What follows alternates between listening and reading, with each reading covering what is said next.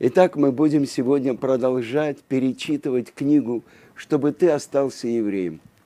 Э, как многие говорят, эта книга – это свидетельство самопожертвования э, советских евреев. Ведь это было, по словам Равицка Казильбера, может быть, один из самых тяжелых наших изгнаний. Из других стран, он говорил, хотя бы можно было убежать а оттуда вырваться было почти невозможно. Так вот, э, сегодня мы будем э, читать, пересказывать, перечитывать главу, которая называется «Жулик ли Зильбер?». Равицкак пишет, что в лагере было специальное отделение для малолетних преступников. Э, им было от 12 до 15 лет. Их называли малолетки.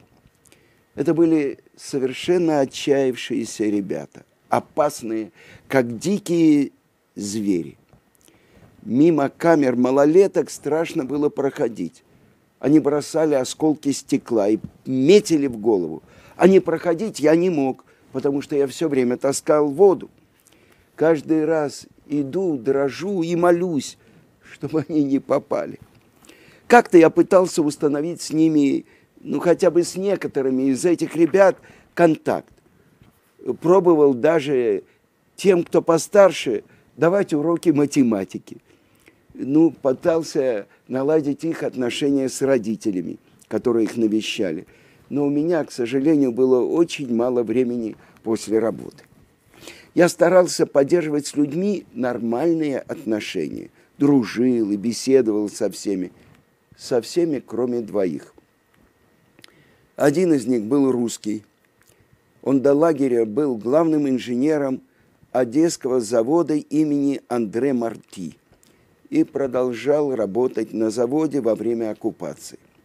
Он пытался со мной заговаривать, объяснять то, что он остался.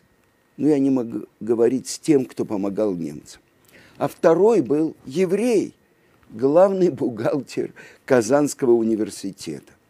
А он постоянно высмеивал евреев, говорил о них всякие гадости. Как-то рассядется среди других и начинает.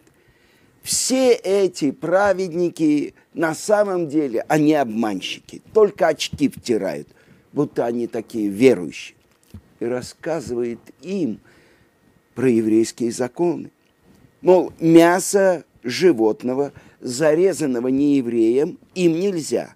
А настоящего резника шойхета сейчас с огнем не сыщешь. Кто в наше время будет рисковать для них резать? А они же мясо едят. Значит, жулики. Все как один жулики. Едят некошерное мясо, трефное, а прикидываются верующими. Или рассказывает всем заключенным вокруг него, что в субботу нельзя работать или еще что-нибудь. Ой-ой-ой, из-за его откровений не оставалось никакой возможности соблюдать наши законы тайно. Это было страшное предательство. Однажды в перерыве сидит он, как всегда, со всей своей компанией. Среди них Азат, татарин, такой настоящий карточный шулер. Плохой человек был. Как-то он проиграл, и тот, кто ему проиграл, стал его обменять в мошенничестве. Так что сделал азиат? Схватил лопату и пробил ему голову. Так вот сидит этот бухгалтер, еврей, и болтает на любимую тему про этих евреев, которые на самом деле жулики, а я ношу воду. И, проходя мимо них, слышу обрывки разговоров. Кто-то возражает оратору. А вот у нас есть здесь Зильбер. Как же так? Он же вроде не жулик. Тоже жулик. Наверняка, сто процентов. Что-то не похоже. Думаете, честный? По еврейскому закону нельзя бриться лезвием а он же без бороды. Тут я удаляюсь и ответа не слышу. Потом узнал, кто-то ему объяснил, что я бреюсь машинкой. Сам, мол, в бане видел, опять прохожу с ведрами и слышу, все равно жулик. А слушатели, слушатели возражают ему, в чем, в чем? И он начинает рассказывать им про законы о нашем Песахе, что хлеб нельзя есть и так далее. Страшно было слушать. Ведь мы могли жить в лагере по законам Торы только потому, что никто вокруг не знал, что мы делаем. И вот какой-то старый татарин ему говорит, я в Песах видел, что он и еще какой-то еврей ели какие-то белые галеты. Наверное, это маца. А в следующий раз слышу, да жулик он, настоящий жулик, нечего говорить. А что еще спрашивают? А суббота как же? В субботу ведь верующему еврею нельзя работать.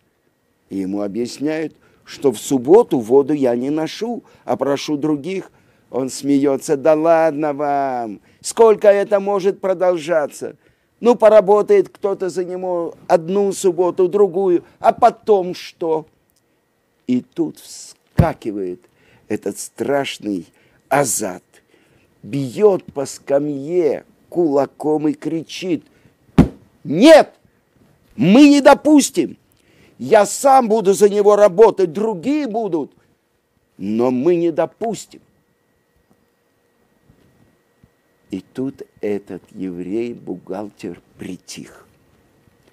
Прошло несколько дней.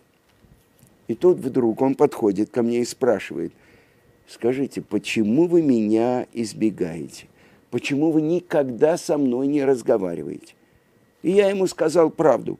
Я видел, как вы насмехаетесь над еврейскими законами, поэтому я с вами не разговариваю. А может быть, вы со мной поговорите – и я изменюсь.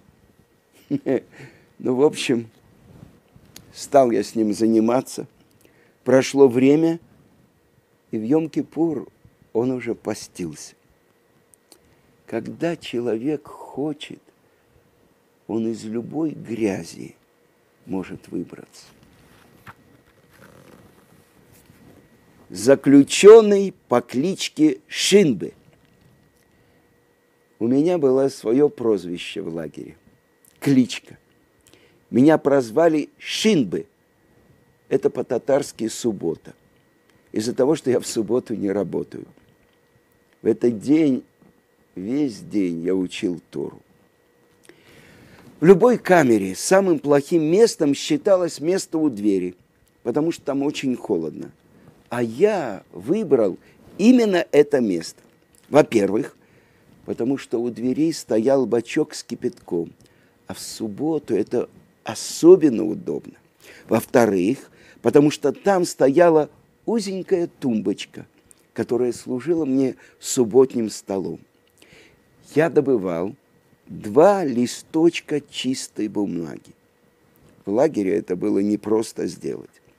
Выкладывал на, они, на один две сбереженные пайки хлеба – накрывал вторым листом и так встречал шаббат. Заключенные татары называли мой закуток за дверью еврейский кабинетка. Как за столом в своем доме проводил я субботу и в этом закутке. Обычно я приглашал к себе Семен Семеновича Лукацкого, Рубинчика и других.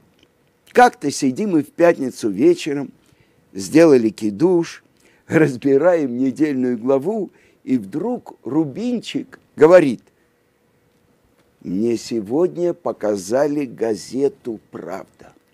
Ребята, Сталин посидел. Хотя я язык, но у меня сердце заболело. Страшно за Сталина переживал как стукнет кулаком по тумбочке. Сталин, он не должен сидеть. Надо было быть крепче железа, крепче стали, чтобы не рассмеяться. Но я удержался. А о Рубинчике стоит сказать особенно. Он был женат на русской, любил выпить. 25 лет проработал в НКВД в Минске. А в лагере в какой-то степени раскаялся, сделал чуву. Помню, однажды вечером, в пятницу, мы сидим у нашей субботней тумбочки, и он запел идышскую песню. Лерен мейшеле де эликетейре, wirst zu sein. Du wirst sehen, als die ganze Welt. Я не знаю, как это поют, я не знаю мелодию, но я приведу вам перевод. Учи, мой шеле, святую Тору, и будешь знать, как быть евреем. Ты увидишь, что весь мир Эбелаволим, суета, суде, сует, и только родится человек, ему уже готовят могилу. Рубинчик договорился с Моше Народовичем, который выходил на волю раньше, что, освободившись, он поживет у него пару месяцев. Он решил не возвращаться в Минск к своей прежней семье, а остаться в Казани и найти себе еврейскую жену и жить по-другому. И он свое намерение осуществил.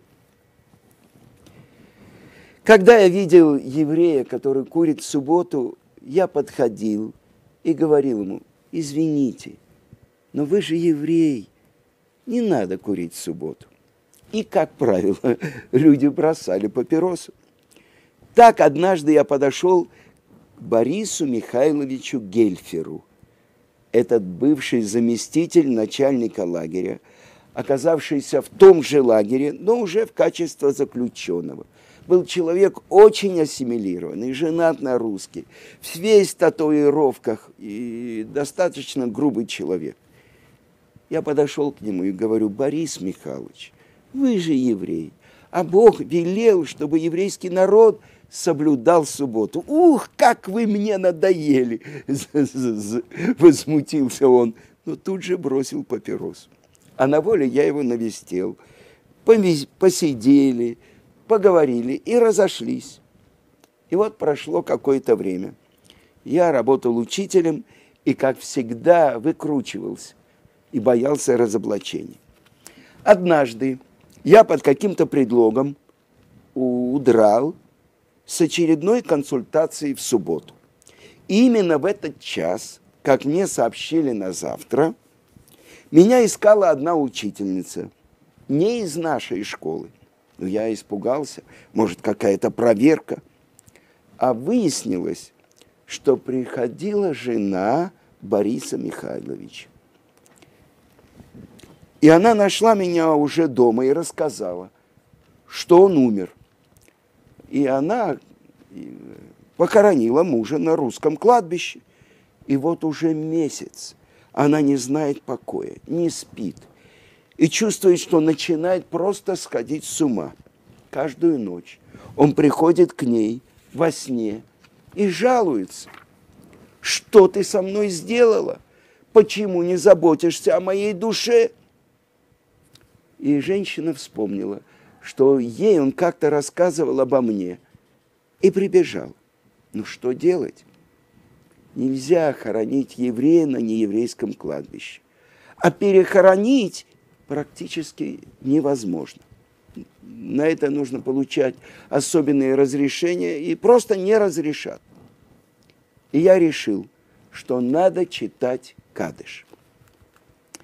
Казани, если вы помните, жал Рав Ицкак Сандак, Ицкак Мильнер, великий человек. Сейчас таких немного осталось. И вот я попросил именно его читать Кадыш за Бориса Михайловича. Я считал, что его молитва будет посильнее моей. Я думаю, что он был один из ламедвав – один из 36 праведников, скрытых праведников, на которых держится мир. Попросил я его перед Минкой. Прочел он вечером. А на следующий уже день прибежала эта женщина, счастливая. Впервые за последний месяц она проспала ночь спокойно. И еще много раз она прибегала ко мне до конца траура по мужу, чтобы сказать, что все в порядке. Видно, у его, у ее покойного мужа, у Бориса Михайловича, были какие-то заслуги, если с ним могла произойти такая история. А теперь я расскажу вам, как Равыцкак соблюдал заповеди, праздники в лагере. Шмини Ацерет. Первое время в должности водоноса я не обращал внимания на постоянно мокрые руки и одежды. А мороз в Казанской области зимой порой походил, доходил до 30 градусов. Пролившаяся на руки вода сразу замерзала. Кожа у меня на руках потрескалась, язвы не заживали, и руки так болели, что я уже не надеялся их сохранить. Но я таскал и таскал ведра с величайшим усердием. Ведь за это я получал учебу и шаббат, субботу. И вот наступил вечер Шмини Ацерет, праздника, который приходится на восьмой день праздника Суккот. Э, уже стояла глубокая осень. Не так уж и холодно, морозов еще нет, но у меня внезапно начались резкие боли в руках и ногах. Сегодня, когда я прожил и пережил уже немало, за всю свою жизнь я как-никак перенес и несколько инфарктов, и операцию на сердце, но таких болей, как тогда, я не испытывал больше никогда – Похоже было, что пахнет ревматизмом. Неужели я останусь на всю жизнь калекой? И приступ застиг меня прямо на улице. Едва передвигая ноги, с величайшим трудом я добрался до своего барака. Он обогревался батареей. Я обхватил батарею руками, положил на нее ногу и так пролежал до вечера. Только вечером я вдруг спохватился. Сегодня же шмини ацерет. Надо веселиться, надо танцевать. Ну, танцевать у меня, конечно, не получилось, но спеть надо. Со мной в бараке сидел мой поддельник, помните, с облигациями, Муше Народовой, Народович. А он пел хорошо. И я ему предложил, давай споем какую-нибудь песню – какой-нибудь нигун, праздничное песнопение. Он запел, а я присоединился к нему.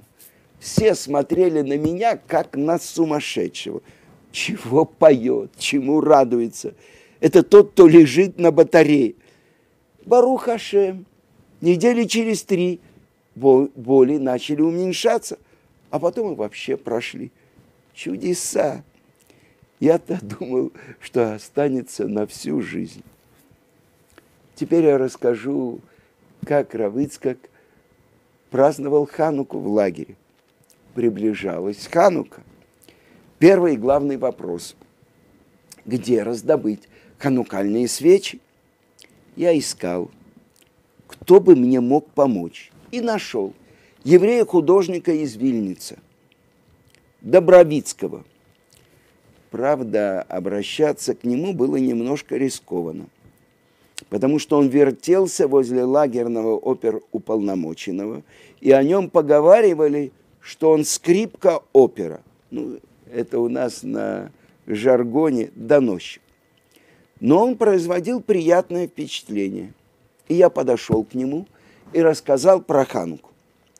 Ничего не знавший еврействе, этот Добровицкий вдруг загорелся.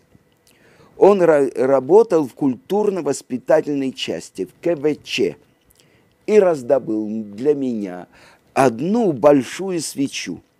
Я разделил ее на восемь частей, рассчитав, чтобы каждая горела как минимум полчаса. По одной свече на каждый из восьми дней праздника. Обычно в каждой из дней Хануки, Ханукию добавляет по одной свече. Так что восьмой день зажигают уже восемь. Но по закону, по букве закона, даже одной свечи достаточно. А теперь, где найти место, чтобы их зажигать, чтобы никто их не обнаружил и не погасил? Есть общее правило. Разводить огонь в лагере запрещается.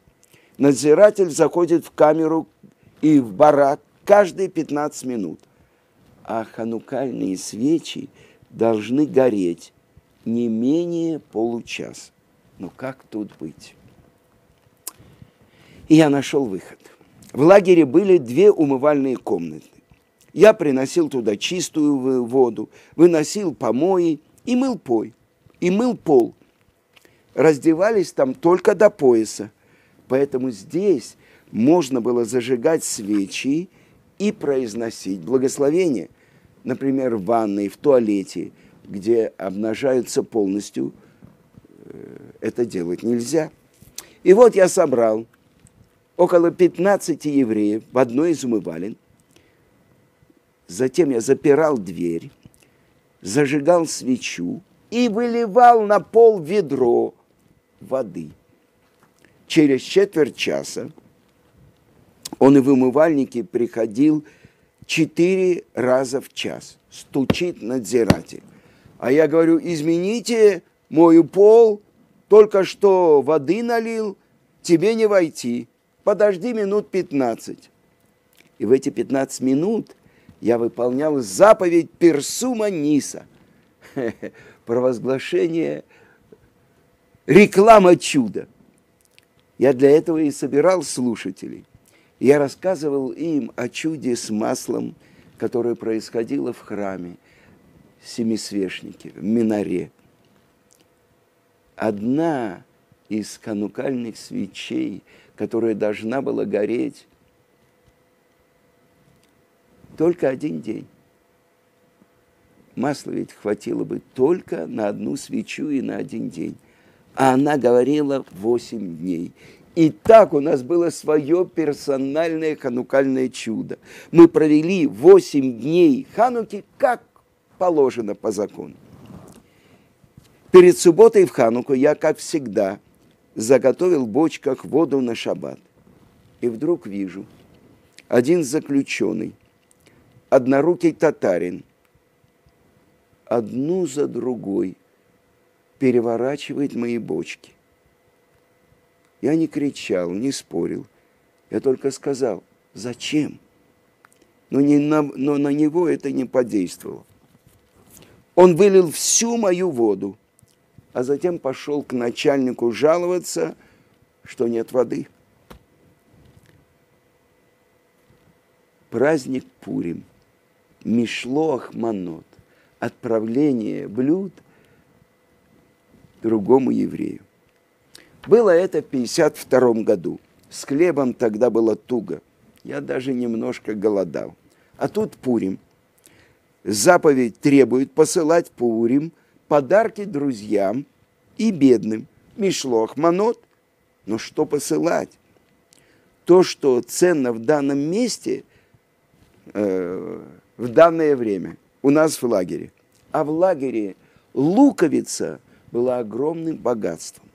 Я обошел все бараки и нашел человека, который дал мне в долг целую луковицу. Потом не без труда сумел занять у другого столовую ложку сахара. Чтобы полностью выполнить мицву, желательно послать пуримский подарок торжественно и через посланника. Я взял луковицу и сахар и попросил Исаака Моисеевича, одного ленинградского еврея, сидевшего за что-то связанное с торговлей, быть моим посланником. Ну, мы подошли вместе, и тот говорит, Айзик Миронович, тебе Ицкак Зильбер посылает Шалахмунес. Тот взял и тут же все съел.